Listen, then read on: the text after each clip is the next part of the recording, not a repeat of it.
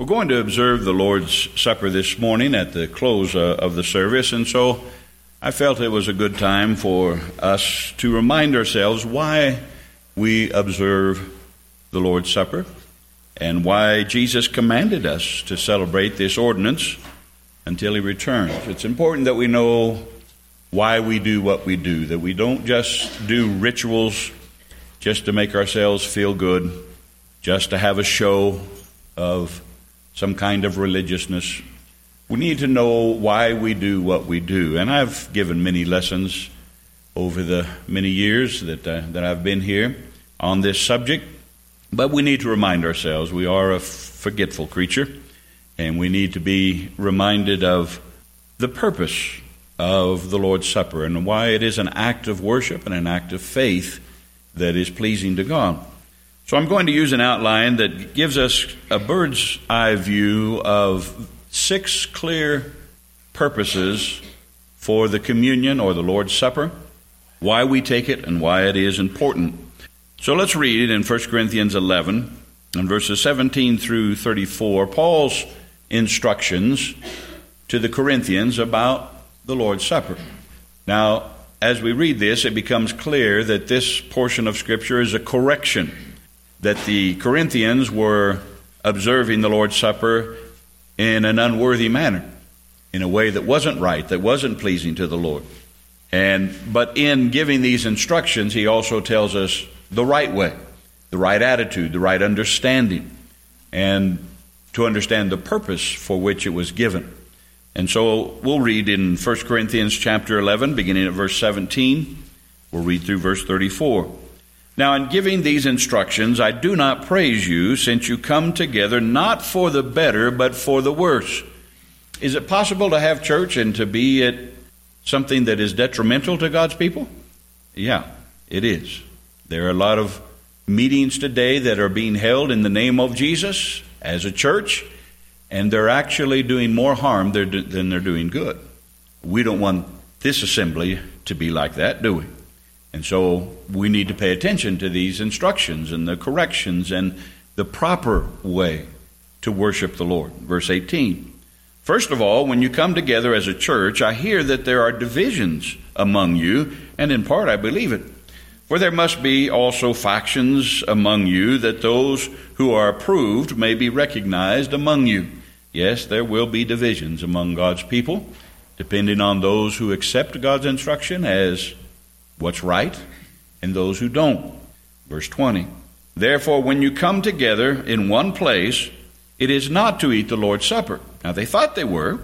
They thought that's what they were doing. But Paul, uh, Paul says no. For in eating, each one takes his own supper ahead of others, and one is hungry and another is drunk. A part of the communion in that day it, it included a, a meal. And so they were gathering together, but some were going hungry and some were getting drunk. What? Do you not have houses to eat and drink in? Or do you despise the church of God and shame those who have nothing? What shall I say to you? Shall I praise you in this? I do not praise you. For I received from the Lord that which I also delivered to you that the Lord Jesus, on the same night in which he was betrayed, took bread.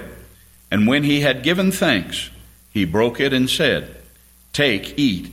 This is my body, which is broken for you. Do this in remembrance of me. In the same manner, he also took the cup after supper, saying, This cup is the new covenant in my blood. This do as oft as you drink it in remembrance of me. For as often as you eat this bread and drink this cup, you proclaim the Lord's death till he comes. Therefore, whoever eats this bread or drinks this cup of the Lord in an unworthy manner will be guilty uh, of the body and the blood of the Lord. But let a man examine himself, and so let him eat of the bread and drink of the cup. For he who eats and drinks in an unworthy manner eats and drinks judgment to himself not discerning the Lord's body. For this reason, many are weak and sick among you, and many sleep. That is, they've died a premature death. For if we would judge ourselves, we would not be judged. But when we are judged, we are chastened by the Lord, that we may not be condemned with the world. Paul makes a clear distinction between those that are saved and those that are not saved. He makes a distinction between those that are saved and not living like they should as a child of God, and yet they are still saved. They will be judged, they will be chastened, disciplined, but not condemned with the world. Therefore, my brethren, when you come together to eat, wait for one another. But if anyone is hungry, let him eat at home, lest you come together for judgment, and the rest I will set in order when I come. As we consider the, these six purposes for observing the Lord's Supper, notice that they will also be a good summary of what the Christian faith is all about and, and what our mission is all about. What does it mean to be a believer in Jesus Christ? In this age in which we live, we need to ask ourselves that question. What does it mean to be a Christian? What does it mean to live like a Christian? What are our responsibilities? What are our goals, our hopes? What are our blessings that we can expect as a child of God? So I'm going to give you these six purposes up front, and then we will briefly look at each one of them. The first one is that we would remember the purpose of Jesus' death. Remember me, Jesus said. The second one is to demonstrate our unity in Christ as one body. And then the third one is to remember the covenant which we enjoy, the blessings, the, the promises that are ours because of Jesus' death on the cross, to remember the covenant of grace that we enjoy as the children of God. Number four is to proclaim the significance of the death of Jesus on the cross. Why did he die? Almost the whole world knows that Jesus was crucified, but why did he die on the cross? Number five is to remember his second coming, to remind us that he's coming again.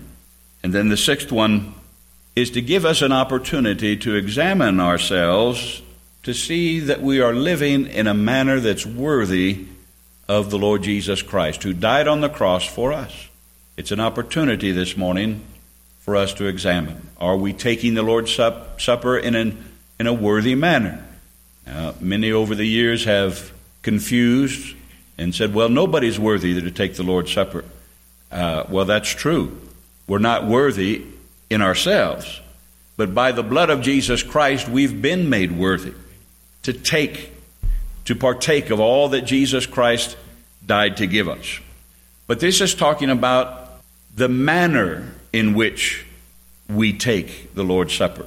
What is our, our condition, our state before God, our spiritual condition on a daily basis? And so these are the six things that we'll consider. The first one is to remember the purpose of his death. The purpose of the communion is to give us a physical and visible reminder to take time to stop and contemplate why Jesus died. Just to take time. This is why we, we assemble ourselves together. Jesus clearly did not mean when he said, This is my body, this bread is my body, and this cup is, is my blood. He did not mean that these elements magically or mystically transform into the literal blood and body of Jesus. It didn't in the day that he stated that. He was in his physical body when he said, This bread is my body and this cup is my blood. And so it's not, as some teach, that these elements magically transform into his blood and body and that they have some power to change us, these elements. He's simply saying that these are symbols that are set to remind us that his body was broken on the cross and that his blood was shed that we might have eternal life, that he might pay the debt of our sin. The observance of the Lord's Supper is like when, when, uh, when I have an appointment, I, I set an alarm on, on my phone so that just before the meeting happens, the alarm goes off and reminds me, oh, I've got something I need to do. I've got somewhere I need to be. It's, it's, a reminder. When the alarm goes off, that's not the fulfillment of my obligation. That's not the appointment itself. It just reminds me I have some place to be, I have something to do. If I don't set that alarm, I often get busy and I forget. And then after it's too late, oh, I had some place to be, somewhere to go. The Lord's Supper is a time for us to stop and think I have a life to live for Christ. He gave Himself for me. And sometimes we get so busy with life, overwhelmed with family and jobs and responsibility and hobbies, and we don't take time to really stop and appreciate what Jesus did for us on the cross. And so this is a moment where us where we can stop and think. He shed his blood for me. His body was broken on the cross. Then there are, are times when the alarm does go off and and oh okay yeah I'll get to that. And then I get busy doing what, what I'm doing and even though the alarm went off and I knew the alarm went off, then I still get busy and then I forget my appointment. When we take the Lord's Supper this morning, may we not leave here and forget what Jesus has done for us on the cross. And may that truth, that understanding of what He did for us on the cross, may that impact everything we do in every area of our life, every decision. Contemplating what Jesus did for me on the cross impacts everything I do. When I stop and think, take time to think about what Jesus accomplished for me on the cross, there are some things I won't do when I remember that. There are some things I won't say. There's conducts that I won't participate in because I know Jesus gave his all for me. In Romans 5, verses 6 to 8, for time's sake, I, I have to go through these rather quickly, but you can jot that down. But while we were without strength to save ourselves, when we were still his enemies, Christ died for me. A, rev- a personal revelation of the love of Jesus Christ for me, who was his enemy, has conquered me. And it has given my life direction for every choice, every decision of life. It's in the light of what Jesus did for me on the cross. So we take time to remember the sacrifice of Jesus Christ, and this, these elements serve to remind us of that. The second purpose of the Lord's Supper is to demonstrate our unity in Christ. Let's go to 1 Corinthians and let's read chapter 10, verses 16 and 17. There's something else that these elements represent, and that is our unity. We are now the body, the mystical body of Christ. We are members one of another. We now have the responsibility, just as a, a body, each member has to care for the rest of the members in this natural body of ours. And because Jesus died on the cross, none of us deserves salvation, but at the foot of the cross, the ground is level. All have sinned and come short of the glory of God, but whosoever will may come. Whosoever. And now we've all been made one. We are brothers and sisters in Christ. We are members of the same body, and now we have the responsibility to care for one another. This is why Paul's rebuke and correction of the Corinthians was so stern. They were actually bringing division with the, with the observance of the Lord's Supper. They were leaving out the poor. Well, you, you didn't bring anything to eat, so you're not eating. They, they were bring, making those divisions among God's people and not understanding we are all the same in Christ. Rather than caring for those that needed care, they were ostracizing them. And so this is why Paul was so so stern with his correction. I don't praise you. You're not coming you're not having church for the good of anybody. You're causing more harm than good. But in 1 Corinthians 10, verse 16, the cup of blessing which we bless, talking about the observance of the Lord's Supper, is it not the communion of the blood of Christ? The bread which we break, is it not the communion of the body of Christ? For we, all who believe, though many are one bread and one body, for we all partake of that one bread.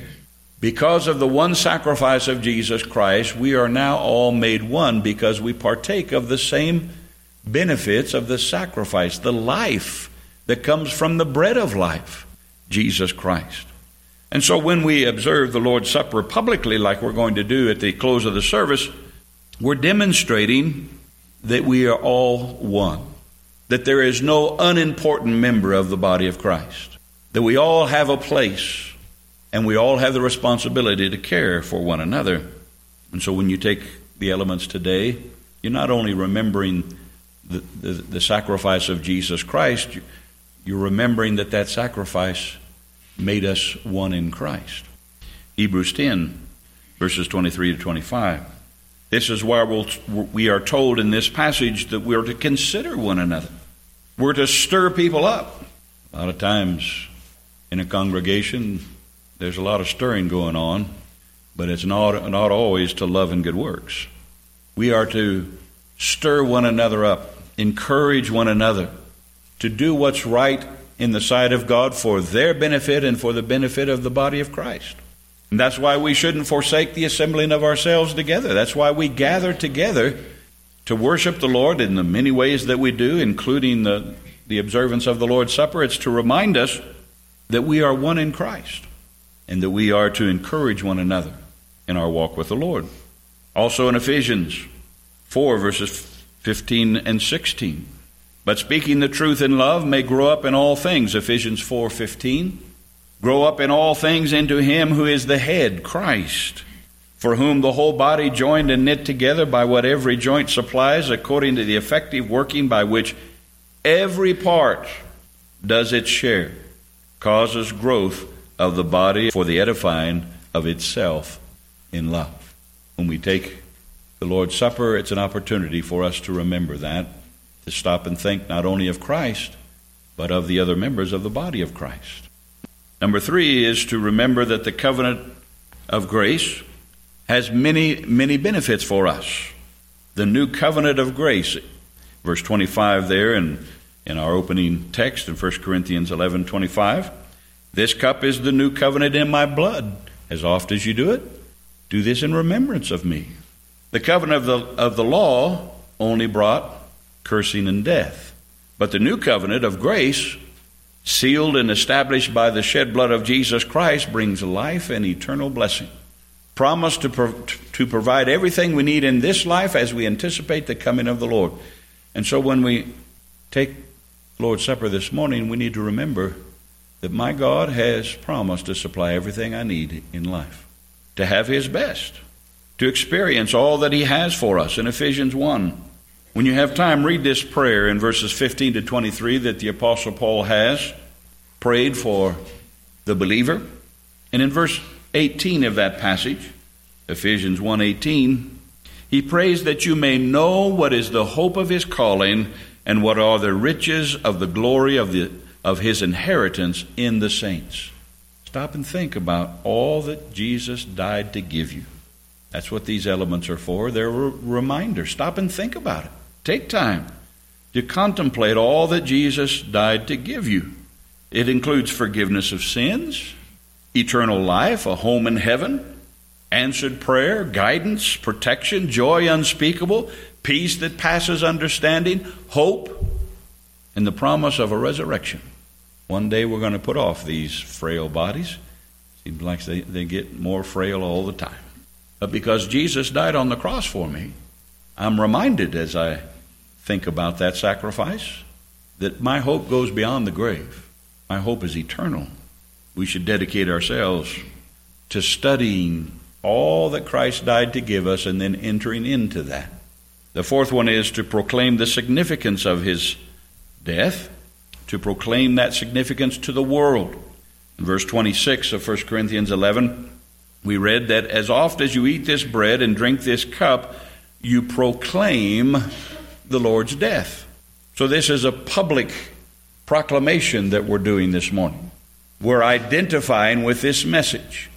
The Lord's Supper is a, is a time for us to remember our responsibility to proclaim this message that's so simple. 1 Corinthians 1:18.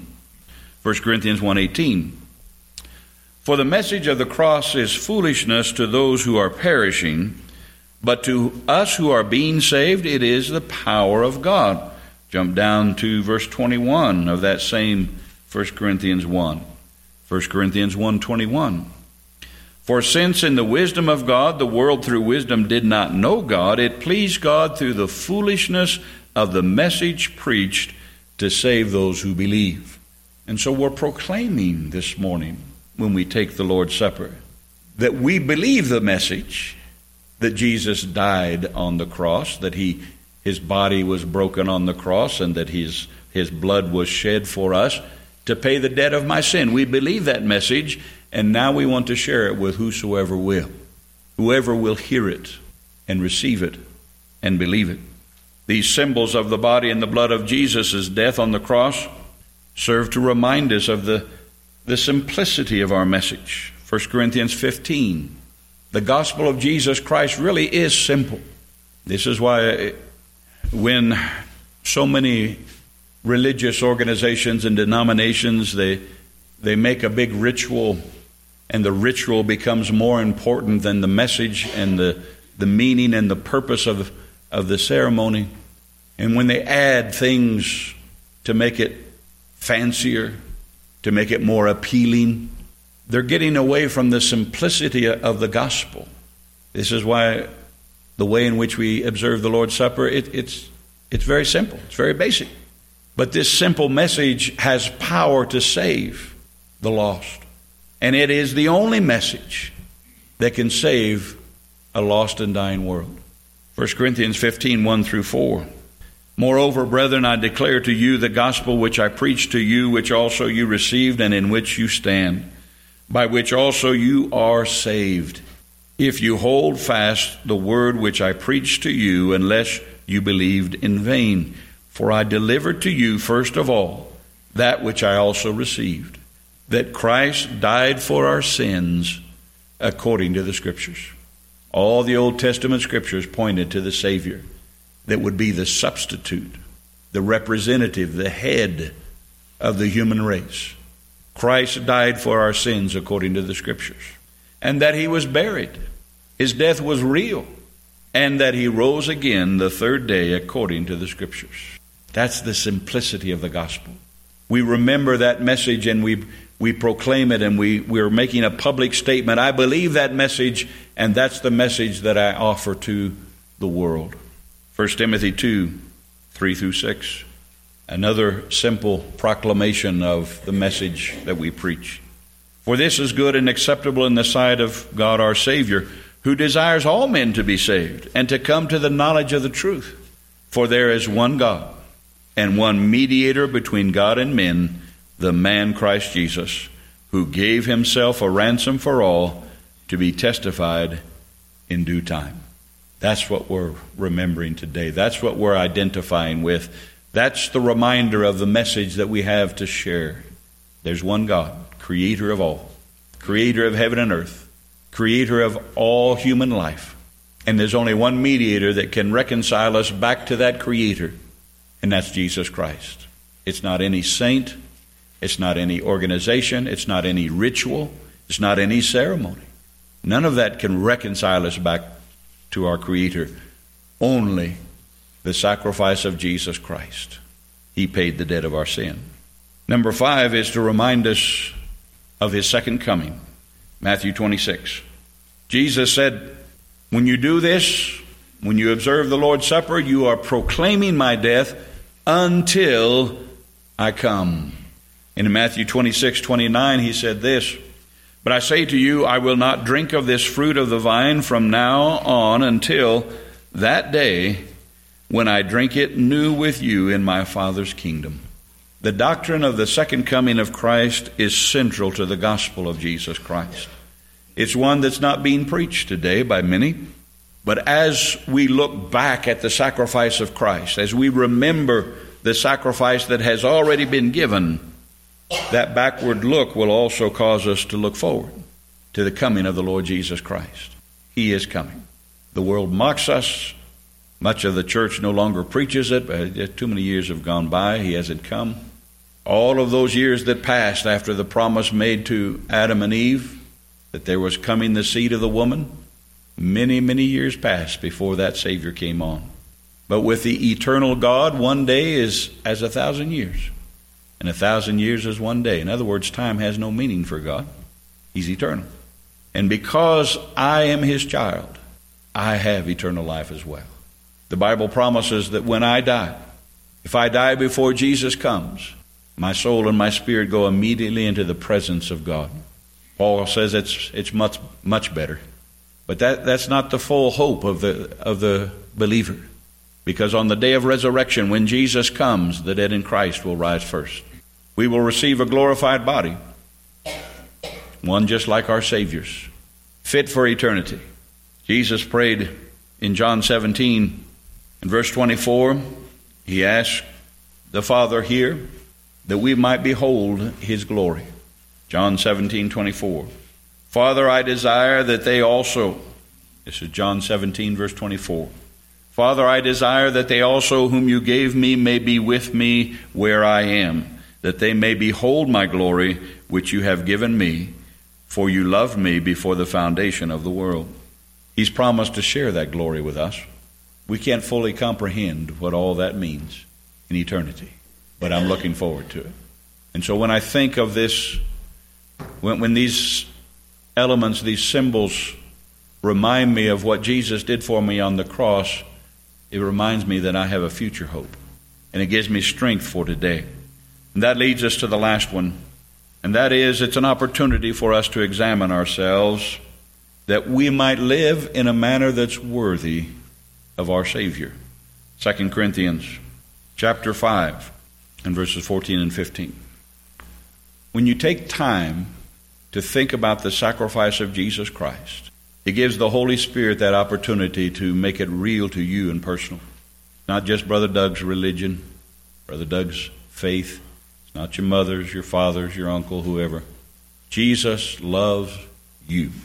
And when you fully have an understanding that Jesus loved you enough to die for you, it will overwhelm you. It'll cause you to humble yourself and desire to live only for Him. As God's people, we fall short of that from time to time. And so, Paul, in his instructions to the Corinthians, was not putting up obstacles for people not to take the Lord's Supper. That's how a lot of people consider it. Well, I don't want to take it because I don't want to. I don't want to get in trouble, and I know I messed up this week or whatever. So I, I, I don't want to take it. Paul's instructions were not to keep you from taking it. They are to give you the opportunity to get back on track. And then partake of the Lord's Supper that you might publicly testify, I believe this message. And this message has changed my life. And I want it to continue to change me and to transform me. No, I'm not perfect, but I want to please the one that loved me. And I want him to correct me. I want him to, to instruct me and to put me back on the right path. This morning's an opportunity for you to take that time to examine. 2 Corinthians 5, verses 14 and 15. The Apostle Paul says, For the love of Christ compels us it's literally to put chains around us. It restricts what we do because we know that Jesus loved us so. That love restricts me to do what is right in His sight. The church doesn't make me do what I'm supposed to do. My mom and dad, it's not, I don't do just because they said so, but because Jesus said so. Because He loves me. Because He always has my best interest in mind. And as children growing up in the house, Jesus also said, What? Obey your parents. So obeying your parents is part of obeying Jesus, honoring Him. For the love of Christ compels us, because we judge thus that if one died for all, then all died. And He died for all, that those who live should live no longer for themselves, but for Him who died for them and rose again. May we rise up in the newness of life and live for him who died for us. Titus 2, verses 11 through 15. These are the reasons why we take the Lord's Supper. May we allow these reasons to transform us, to change us. Titus 2 11 to 15. For the grace of God that brings salvation has appeared to all men. What is that grace that saved you teach you? Teaching us that denying ungodliness and worldly lust, we should live soberly, righteously, and godly in this present age. That's how the child of God is to live. That's how we partake of the Lord's Supper in a worthy manner. Looking for the blessed hope and glorious appearing of our great God and Savior Jesus Christ, who gave himself for us, That's always the foundation of all that we do. That he might redeem us from every lawless deed and purify for himself his own special people, zealous for good works. Speak these things, exhort, rebuke with all authority. Let no one despise you. Are we that kind of people? Are we a zealous people? As we take the Lord's Supper this morning, may we be reminded that that's the kind of people we need to be. Jesus gave his all for us.